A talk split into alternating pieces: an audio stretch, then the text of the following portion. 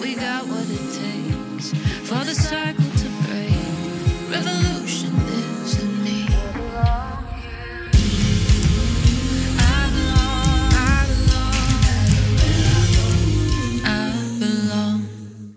guys. Welcome to the Untamed and Unashamed podcast. This is a place where together we can navigate through life's ups and downs with all of the vulnerability, compassion, and openness that we can muster, celebrating our bravery in all of it. Along with the help of guests from all walks of life, we'll discover new truths while doing some unlearning, and we'll gain valuable tools for becoming who we already are, while also uncovering our divine gifts. I'm Jade Bryce, and I'm so thankful that you're here. All right. Upcoming episodes after this one is a two part series with Marc Gafni from The Erotic and the Holy and A Return to Eros, which I'm so excited about. He's one of my favorite writers, and it was an incredible conversation. I'm so excited to air it. Today is a solo cast about what may feel like a hard topic my uncoupling from my previous relationship my first safe and healthy love. I thought I'd air this a few months ago, especially because we uncoupled last year in October, but I wanted to honor myself and only do it when it felt nourishing to do so.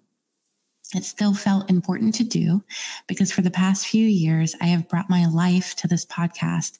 And that meant sharing so much of the relationship that I was in. And it feels good in my body and in my heart to also honor this relationship in its ending by bringing it here again in so much gratitude. Before I get into the meat of this episode, I wanted to share a few invitations that I have for you if you're going through an uncoupling. So, the first one is that I truly feel that we can't lose the partner that we're meant to be with. That's just not how it works to me. And that truth allowed my spirit to rest. So, I wanted to offer it to you. The second one is I also deeply believe that the ending of a relationship is as holy as the entering of it. And my hope is that by the end of this episode, you will feel nourished in that truth. Third is that something that really helped me that I'll invite you to is every time you want to text that person that you parted, parted with, and there's just that attachment there that you're having a hard time letting go of, and you're wanting to reach out to them, have a few orgasms and then see how you feel after instead. It's likely you will feel differently and that your need will be met in a different way. If that's not something that feels accessible or possible for you currently, then put on a feel good song and just dance and just keep dancing until your body has flooded with the feel good chemicals that pleasure brings and breathe. Lastly, another thing that was really helpful that I'll invite you into is to make a list of all that you desire in a partnership and in a partner and look at how much of your desires were not aligned with that relationship. If it ended, it's likely that there were a lot of misalignments, and just seeing it on paper can be really helpful. Okay, so I'm going to speak on all the things that I want to praise him for and all the ways that he healed me for all the ways that he was the best partner that I had had, for all of the reasons that he softened me and helped me to blossom. I'm going to share some of my favorite stories, and I'll share some of the crumblings, and then I'll share some of my hopes. And in all of this, I speak from pure gratitude and from pure trust in the mystery of it all. Here it goes. About seven years ago, I went through a breakup from a very toxic relationship, and I knew that I was done with toxic relationships at this point. I was ready to be oh so intentional. So for nine months, I was abstinent and I got really clear about what I wanted. I did ayahuasca every single month, those nine months to reprogram, and I made a list of what I was now available for. That list was 18 very specific qualities that I desired in a partner. And around that nine month mark, I met a man. He was my first match on a dating site. I had listened to, I think it was a Matthew Hussey episode podcast about dating sites, and it piqued my curiosity. So I thought I'd get on just to see. And me and this man went really slow. We we texted for weeks before we ever met in person. Um, we continued to talk for months before we were ever intimate, and then months longer before he met my kids. And while that list of 18 qualities is very different from the one that I have today, he was everything on the list at that time. He was the opposite of all of my past partners. I had been with a man that, if I didn't do the dishes in a timely manner, would throw them all in the trash to punish me. This new man, he did the dishes himself. I had never seen that. I had been with a man that would cuss me out for taking a nap because he thought I was being lazy. So I would pretend to go to yoga so I could take a nap in my car if I was tired. This new man, he made me baths surrounded by candles and invited me to relax. I had been with men that nearly choked me to death, bruised my face, threatened my life, and threw me from moving vehicles. This new man, he was calm. In three years of being with him, he never called me a name or was aggressive. He never even slammed a door. I remember our first heated argument over a mattress, and he said, All right, now I'm getting angry. And it was the cutest dang thing I ever saw because it was so pure and innocent. And just there was no aggressiveness in it. He stayed calm though in conflict always. In fact, he loved on me in conflict. We'd be mid fight and he'd come hug me and ask me to breathe with him so that we could regulate. And Paul Selig, my favorite channeler, when we first got together, referred to him as the man who remembered to bring home the milk. And he did for years. If I needed headphones, he stopped and grabbed them. He brought me home chocolate and flowers when he grocery shopped. Also, he grocery shopped. I hadn't seen that. He showered my children in gifts. He gave me f- flowers and cards. He left little notes. He was romantic. I contributed, but he provided a home. And even in the uncoupling, he helped me move and put together the kids' bunk beds. He installed a water filter, new lights, and bought me a ladder so that I could reach things when I moved out of his home. Such a good man. He was the first man that ever had blinders on for me, the first man that I felt safe with romantically. All he had to do was smile at me and I would soften. His touch had a softening effect on me as well. And I truly felt like the only woman in his world. That feeling can make you think that all your childhood pain is gone. I remember meeting him for the first time at Mozart's on Lake Austin at that little table by the water. It used to be my favorite table for writing at in my 20s. And I had just done the nine months of celibacy and gotten really clear on what I desired in my next partner. And I told him that. And instead of him viewing me as high maintenance or someone with too high of expectations, he told me that he didn't want to waste my time. So to let him just see the list and he would give me his honest assessment of whether he was the the man or not that I described. And I was really in awe of that. He was also the first partner that cared about me receiving pleasure in our intimacy. Lovers had given me pleasure before, but it had always felt like it was for their egos, not actually for me. And majority of my partners, most of them, treated me like a human masturbation tool. But this man, he cared about my pleasure in a way that I hadn't experienced. I remember in the beginning telling him that I wasn't experiencing pleasure, which I never would have ever been able to speak to any of my previous partners. I would have been called selfish. But this man, he took charge. I felt so nervous that we weren't sexually compatible. I shared this with him so vulnerably, unsure of how he would respond. Previous partners would have said, I've never had a problem before, or just simply be offended. I shared this with so much gentleness, and instead of running away, he leaned in. He said he'd learn. He came up with a game plan for that night on how we could connect better. And oh my God, you guys, this was so healing for me, so incredibly healing. I had never experienced anything like this, and it opened something in me. I began to feel safe to experience my pleasure and my sexuality in a way I never had before. And this unlocked something in me. Finally, something in this core part of me unlocked. And because of that safety, I began to be able to heal my sexual trauma as well. I had never been safe enough to do so before. He learned and studied my body until he became an expert at it, and it helped me become an expert at it too. It's an amazing thing what safety and love can do for you. The safety allowed me to blossom. Oh, and blossom I did at a rapid rate. It was like I played catch up from all the years I had to stay tightly in a bud. And when I blossomed, I blossomed into a flower he had not realized he had been watering. A very, very wild flower that worshiped nature and the sun in a way that is seen by many as witchcraft and unholy. A wild flower that some were taught to call a weed. Even still, I did want him to pick me. But he knew deep down he'd have to leave me wild or leave me be. And there was no taming me. I had chosen an initiation of untamed and unashamed. And with every taming or shaming, my inner Kali would seek to liberate for him and for me. And so my belonging in this wound, my religious wound, and my worthiness wound, those three core wounds, they all opened and they in turn opened his abandonment wound as well. And this didn't become toxic, but we were no longer blossoming. We were no longer healthy because you see, the story I share is not just mine, it was his too.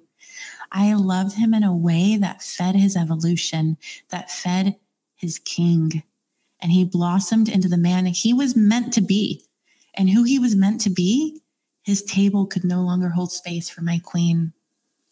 And even knowing now this pain, would I still have walked the same path in our relationship, this path to our very different thrones that ended up in different homes? Yes, absolutely. Because that's what love is. Love leads you to more freedom. And even though his freedom looks differently than mine, and there was a lot of heartache, we are both more free. And I, I have to be free. And I want anyone that I love to be more free. If we had stayed, and we did love each other enough to, we would have been abandoning ourselves. And that's not self love. And if we had changed for each other, to be honest, it still wouldn't have been guaranteed. Our ego likes to tell us that if we just do X, we'll get Y. But control, it's always an illusion. And love and control are opposites. Love is the moment you give up the controlling vision. And as our next guest, Marc Gafni says, this applies to God too. If we love the divine, we have to give up controlling the divine. We try to control God with theology, what God does, what God's nature is. We treat God like a cosmic vending machine. And the new version of this is new age principles. Even if I wanted to change, I couldn't. It wasn't a lack of love, y'all. I couldn't change these parts of me. It's too deeply a part of my dharma I can't stop speaking about sexuality and the healing of merging it with spirituality. I can't. It's too much of what I'm here for. I don't even feel I have much of a choice in this. That's how much it wants to come out of me. And to even try, that would be shutting down my voice. So, in so much love, we let each other go. And while my wounds, those three wound, wounds that I spoke of, got deeper, and while going through a breakup with a man who was so great in a lot of ways was incredibly hard, what would have been harder is knowing that we weren't fully chosen for who we are at our cores. That's a wound that would have only gotten deeper. And the only way that wound could be healed was through us choosing ourselves. When others don't choose us, we have to choose ourselves and we have to do what's true. And in the uncoupling, we held each other while we cried. It was a very long uncoupling process that we worked really hard at and that provided so much healing in itself. He was still there for me when I struggled with questions, and that shows me how strong and true his love was. While I experienced waves of missing him, I found romance and sacredness and recalibration in the parts of myself that couldn't be chosen when I read the Kabbalistic Tantra of Hebrew mysticism during our uncoupling process, which is something that we were heavily misaligned in, there was this feeling of romance and falling in love, and that feeling of, oh, this is going to change my life. And I cannot deny it or run from it. It's in my being. Hmm. And so I found my romance there. I believe the story of Adam and Eve was a metaphor or a myth and a myth. And I also believe myth is not to be seen as any less than reality. I believe it can be even more powerful than reality. But had Adam and Eve really happened, I feel that this feeling I had would have been what Eve was feeling. It's my belief that the Bible starts with the Adam and Eve story to convince Christians that the woman is suspect, that she can't be trusted, that she will seduce you to the path of sin led by the serpent. And I am Eve. I am a serpent woman. I want the light and the dark. I want to find the light in the dark, in the taboo, that's my path. And that's where I also find God. That's why I can't live a life other than that of a tantrika and a mystic. But where I've really held an Eve wound is when I've allowed the illusion that I'm separate from God, that I'm not enough, that God is not within, and that God is somewhere outside me. That's why Eve really bit the apple. She was convinced that she needed it. So when I struggled in this uncoupling, I found union in choosing the very parts of me that I would have had to deny in order to have felt fully chosen. And one choosing was internal and one was external. And when we're faced with having to choose between the internal and the external, we must choose the internal. I can feel that this wound, this religious wound, this Eve wound, this Magdalene wound, this wound of not being chosen because of my Dharma and my path, my spirituality, was craving very specifically his acceptance and his love because he was Christian and because on some level that would feel like redemption. It would feel like my 22 year old self that lost my father figure pastor because I left the church was being told, You're still worthy of being chosen just as you are by a man who is also a follower of my same beloved Yeshua. But that wasn't going to happen. And like when I was 22, I could only find that grace and that acceptance at that beloved Yeshua's feet, at my very altar that some Christians deem as sinful, in my pleasure practice. And Yeshua's presence was more real than ever. He soothed the very wound that he soothed in Mary, who I believe he was in sacred union with. And oh, the irony in all of this. And still, I'd rather be a Magdalene with a deep wound than anyone who would throw a stone. And yes, I see my work in that sometimes I show up as both. I'm unfolding here. Sometimes a relationship needs to end for its own sake. Sometimes there's a time span for a relationship. It's a relationship for a time. So instead of reinterpreting the relationship and thinking of all the bad that they did or that we did, we can just know that it was a relationship for a time. We walked a path together.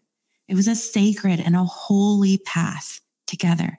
And now, for its own sake, it's ending so that we can walk, we can each walk a different path to ascend a different mountain. And I believe with all my heart that all these paths, they lead to the same place. It's okay if we don't all believe that. And if my belief does play out and I see him again at the top of that mountain, I won't shake my head and say, I told you so. I'll wink and thank him for being a part of my path that still led me home. So, about this man, he always dried my tears, especially if he caused them. I remember a day that I shared with someone some trauma that I had experienced from them, and they told me that it never happened. And I remember going in my room. We we sh- we um, didn't share rooms for the last year of our relationship. I remember going in my room and just crumbling, and him coming in and just speaking to me so softly and with so much care. And that was so healing for me in that experience. He was a good man. He showered my children in gifts every birthday and Christmas. That was how he loved. That was the man that he was. He wrestled with them, he tickled them, and he loved them. About two years into our relationship, we began to go down opposite paths. Me down a path of Tantra and non dual spirituality, and him down the path of Christianity neither better than the other, both exactly what we needed. but no longer aligned. And I remember the three main crumblings, and I know that his crumblings were different, but that he definitely had them too. But the spiritual misalignment, we just couldn't bridge that gap. And because of my religious trauma and being raised with how I access God heavily dictated, I also knew that this was a very rich opportunity for me to lean in and heal this religious wound. And every year, at the end of the year, around my birthday in December, Spirit shows me what my healing journey will be. And the year that we uncoupled, Spirit had told me just previously that I would be healing my religious trauma, even though I had no idea that my partner would be diving deeper into his Christianity. So I knew I couldn't just up and go without making peace with this. I wanted to be able to really use this opportunity, this misalignment to heal this religious wounding. And I did so much work around this, y'all. And I'm so thankful for the opportunity I was given. And I actually fell more in love with Yeshua, with Jesus throughout the process, my true beloved. He helped me through it all. So I am full of gratitude for this experience. I know that we both leaned into our truths and our paths. Another crumbling I will share, and I aim to not say this in a way that speaks negatively in any way of him because he is a very good man and we are just very, very different. And I share this for a purpose when it comes to our expression and feeling chosen. But please hear this story for that purpose and with zero judgment towards him because he did nothing wrong. There was an experience where I was on a nude beach and I was running around nude in fucking complete bliss. I was being hit like tossed around by the waves. My hair was flying in my face. I mean, I I was like, I haven't felt this carefree and blissful and primal in so long. I was overwhelmed with ecstasy and gratitude. And I looked over. Oh, and I just saw that my expression was just too much. I saw it in his face. I saw it in the way he was watching me. I heard it in his words, and I was just too much. And my heart broke. And these crumblings may not sound huge, but we both knew that we were no longer aligned. We were not doing the same work in the same direction. We both wished that we were. I just wasn't what he needed. But love, it wasn't the issue. And we had healed each other so much. And just like how right now recording this, I'm in Greece and I just met these women this week but I feel like they're my best friends already. And I can cuddle them and I can eat dinner with them, sitting around the table and run around naked on beaches together with none of us shaming each other's expression. And we can feel completely free the way that I wanted to feel that other day on the beach. And I can feel chosen by those around me. And we can cry and we can laugh and we can connect, even though we just met me and all these women here in Greece. All of that is possible because of the sisters that came before them that provided safety and that allowed me to be seen and still celebrated. Because all all of the sisterhood wound healings that I healed in myself, I can sit here with these beautiful women and feel gratitude for all the women that came before them because they were all gateways to this type of connection. I know in the same way that I will always be grateful to this man because in the future, just like I'm sitting with these women, I will be sitting with a beloved and I will be able to connect with him in ways and feel safe with him in ways because of the healing that I received in our relationship. And I know I was a gateway for him too. And that in his next partnership, he will be able to go even deeper because of his experience with me. Our love was in no way wasted.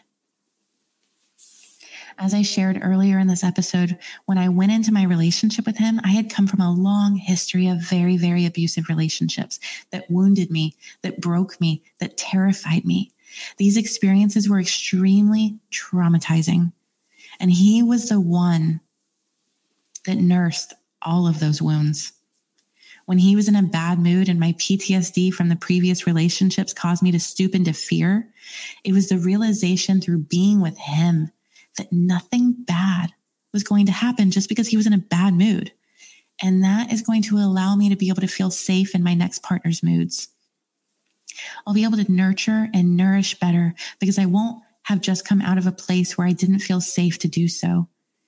And I cannot thank him enough. And I know that my integrity and my loyalty and my honesty healed some of his betrayal wounds from his past partners, and that will benefit his next relationship as well.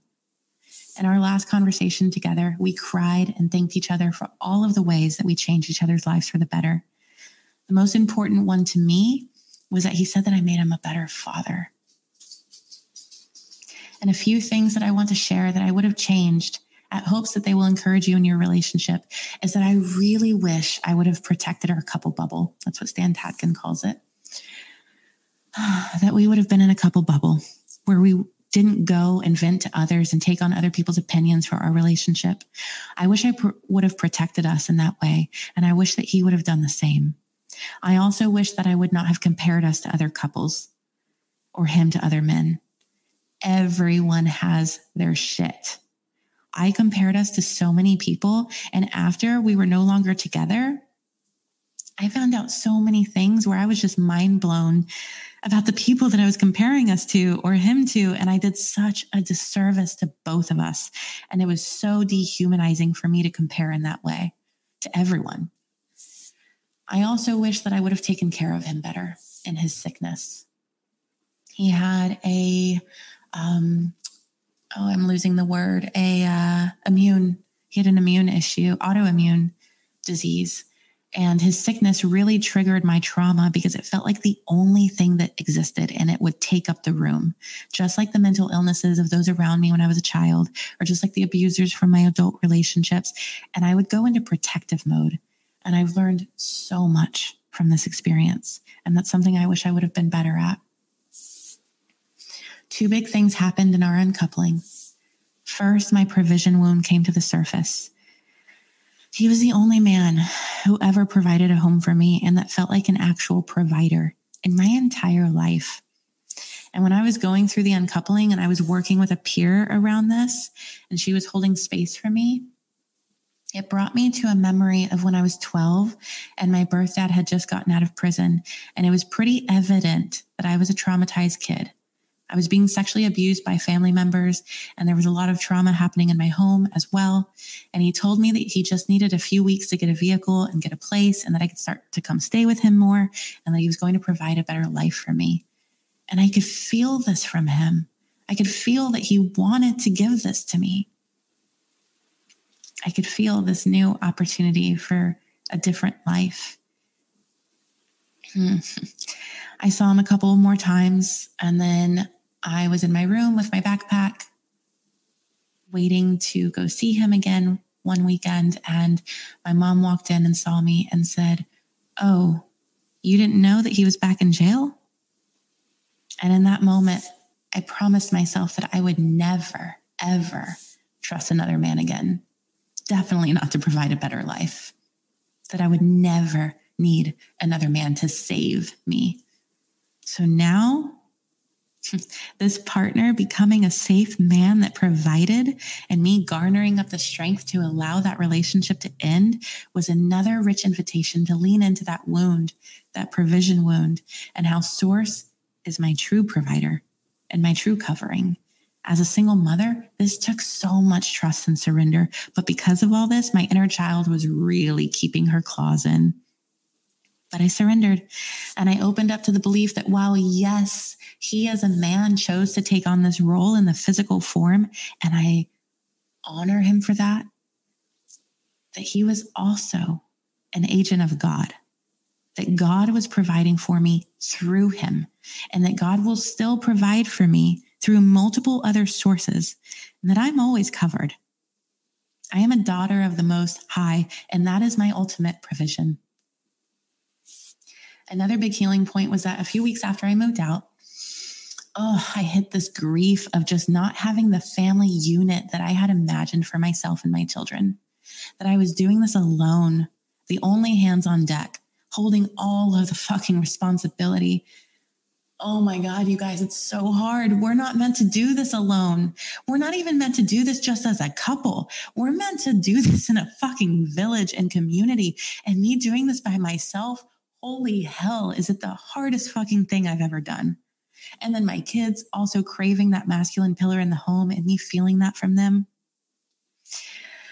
Uh, and I was just trying to push the disappointment away and the pain and just push, push, pushing, pushing it away of not, of life not looking the way I had hoped. I had watched my mother be such a stressed out single mother, struggling to provide. I started working so young and giving her my checks, and I had promised myself I would never end up a stressed out single mother where my kids got that experience. And this grief, it hit me fucking hard. I didn't want to be with any of my past partners. That wasn't what it was, but it was like the grief of all of the endings came in at once, all of the disappointments. And I was begging God in every practice to take away the pain. I was basically at war with my heart. I only felt okay in my pleasure practice and when I was dancing. Because instead of holding my pain, I was begging it to go away. So much so that I was having heart palpitations like every 30 seconds to the point where some nights it would get so bad, I would make peace with death because I didn't know if my heart was going to give out on me. And then it got to the point where I actually had a mini stroke and I had to go to the ER. And I believe that I've signed up for a life where I am on a fast track path of healing, but also a life where I've chosen to not be able to numb. I am a fully expressed woman who feels it all and is here to feel it all. That's my truth. And that is not what I was doing by pushing away my pain. And so my whole body was saying no. And it caused a fucking mini stroke. And my realization while I was in the ER, ER was that I was pushing away my pain and it just wanted to be felt. It just wanted to be accepted. It just wanted to be held. And so I put my hand on my heart and I said, You can be here to the pain. You can stay as long as you need. You don't have to go anywhere. You're welcome here. I don't want to be a person that is so cold that she doesn't feel pain after a three year relationship ends. I don't want to be a person that can just move on without grieving. I want to love with every ounce of my being, even if it means that I have to hurt with every ounce of my being when that love ends in the form of a relationship. I had those heart palpitations happen for two months up until that mini stroke up until that ER visit. And when I put my hand on my heart and said yes to the pain, the palpitations stopped. I didn't have a single one after that. My heart was able to just be. I wasn't at war with it anymore. I want to thank my dear sisters, Oma and Kathy, for holding me so deeply in this process. Thank you, sisters. Thank you, Great Spirit, for these sisters.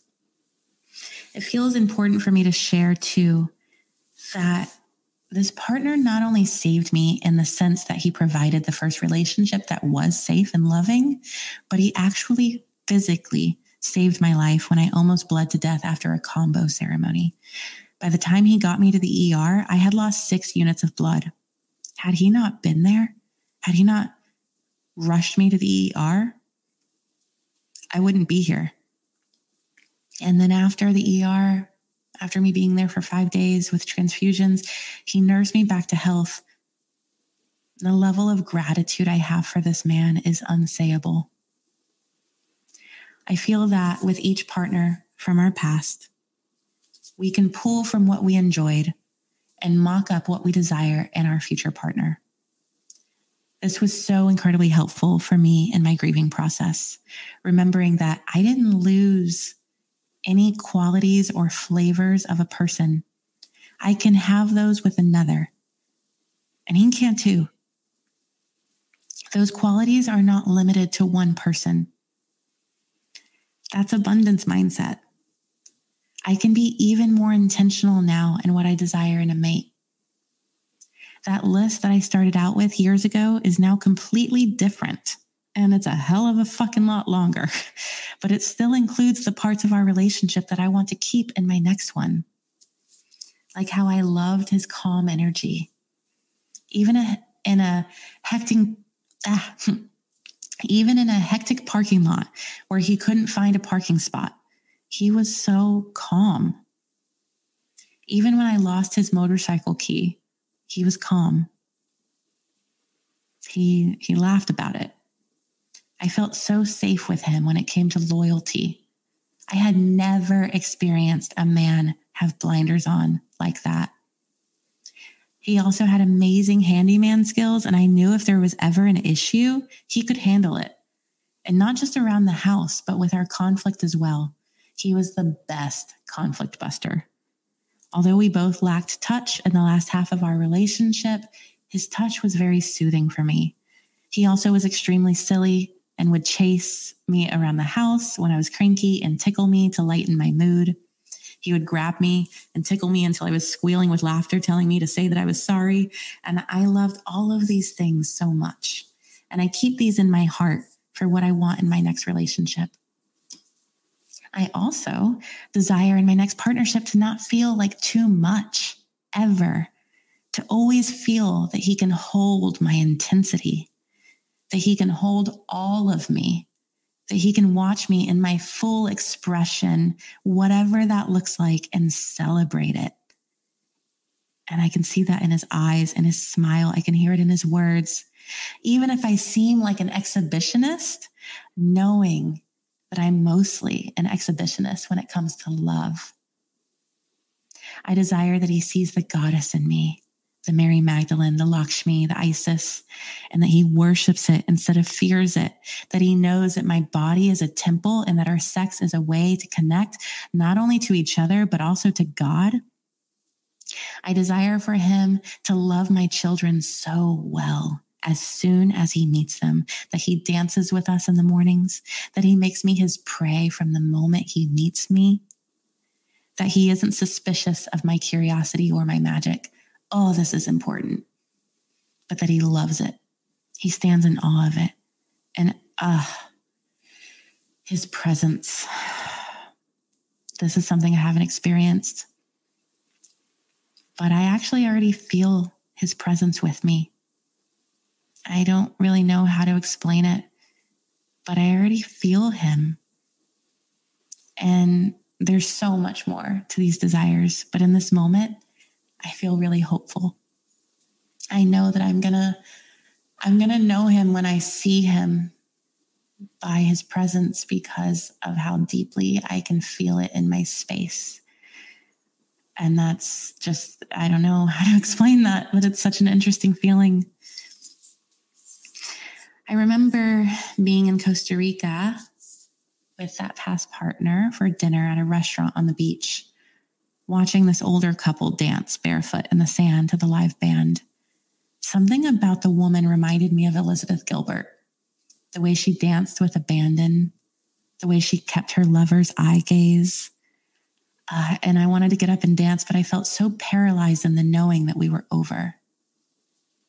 This was like maybe eight months before our uncoupling finalized. So he didn't yet know it, but I did. And I was lonely in that knowing and in the relationship. And I know he was too. I know he was lonely too. And I sat there feeling all of that. And I looked up, and that woman was standing at our table, smiling at me. She took my hand and brought me out to dance with her. I felt stiff, but began to shake it off with each hip sway. We laughed and hugged and jumped up and down in the sand, and she grabbed my face and she said, I was watching you. And the man that you're with, you guys haven't looked at each other once. Look around you. Look at where you are. Look at all the beauty around you. Look at yourself. Look at the beauty in yourself. Look at your magic. Your magic, you're full of light. I can see it. That man doesn't see it. He doesn't see you. He hasn't looked at you once. That's not the man for you. This stranger, this bold ass woman holding my face with our feet in the sand was speaking all this to me. And she had a pendant on, and it was a Mary Magdalene pendant. And I knew the truth was being spoken but you know what? I also knew it was true for him too. He's a great man. and I was no longer seeing him. We weren't seeing each other. We couldn't look up at each other. We were missing out on this dance, on the beauty around us, on the beauty in front of us, the beauty and magic in each other. And we are meant to be dancing. I walked into the relationship with him with path with post traumatic stress. I walked into the relationship with him with post traumatic stress, and I walked out with post traumatic growth, standing back up transformed, knowing that although the romantic love is gone, the wisdom, the healing gained remains. Just like what I saw in an ayahuasca ceremony, my heart was dry mulch when he found me dry fucking mulch. And he pulled a ton of weeds from my heart and he planted flowers, flowers that someone else will get to enjoy and tend to, that will blossom into an entire field with that tending and that nourishing. But man, did he do some heavy gardening. I'm a different woman. Hmm, that same, around that same time, I also had a Huachuma and mushroom ceremony where I was sitting in this like shallow, murky water. And there was all this moss, and it was like, didn't even really look like water I should be sitting in. And there was this log, and on the other side of the log was this deep, beautiful water. The sun was shining on it. The sun was not in the area I was in, but it was shining on the other side of the log. There were ecstatic butterflies and it was beautiful. It was a place you'd want to swim. But I was just sitting in this shallow, murky water right by this dark deer forest. And the medicine said, This is 23% of you. This is all you've known of yourself. And so it's all you've been able to offer to anyone. But that log's going to be removed. And on the other side of that log is the other 77%. And there's going to come a partner where he's going to get all of you and he's going to know about this 23%. He's going to know about it and it's not going to scare him away, but he's going to get to swim in that 77%. Hmm. And I didn't remove that log for that partner. Uh, but it's removed now. And he did the heavy fucking lifting. And as much as I'm sorry, I'm also thankful. And I will always be in deep gratitude for this man. And like Billie says at the end of Sex Life, if you watched it on Netflix, at the end of your life, you will either look back and say, I wish I had, or I'm glad I did. And with him, I will always be glad that I did. I came out softer. And that's just one of the ways that I know that I was loved well. Mm, and I pray, I pray he can say the same. This is not an ending. This is the beginning of something new, a change of shape that was a necessary part of both of our growths. Love is open, love is accepting, Love lifts the other and supports their growth towards their unique needs as an ever evolving and unfolding person. Love also releases when the time calls for release. Love welcomes change when it's for the highest good. Love carries on when all else dissolves. Our relationship dissolved. Our love carries on. But we got what it takes Revolution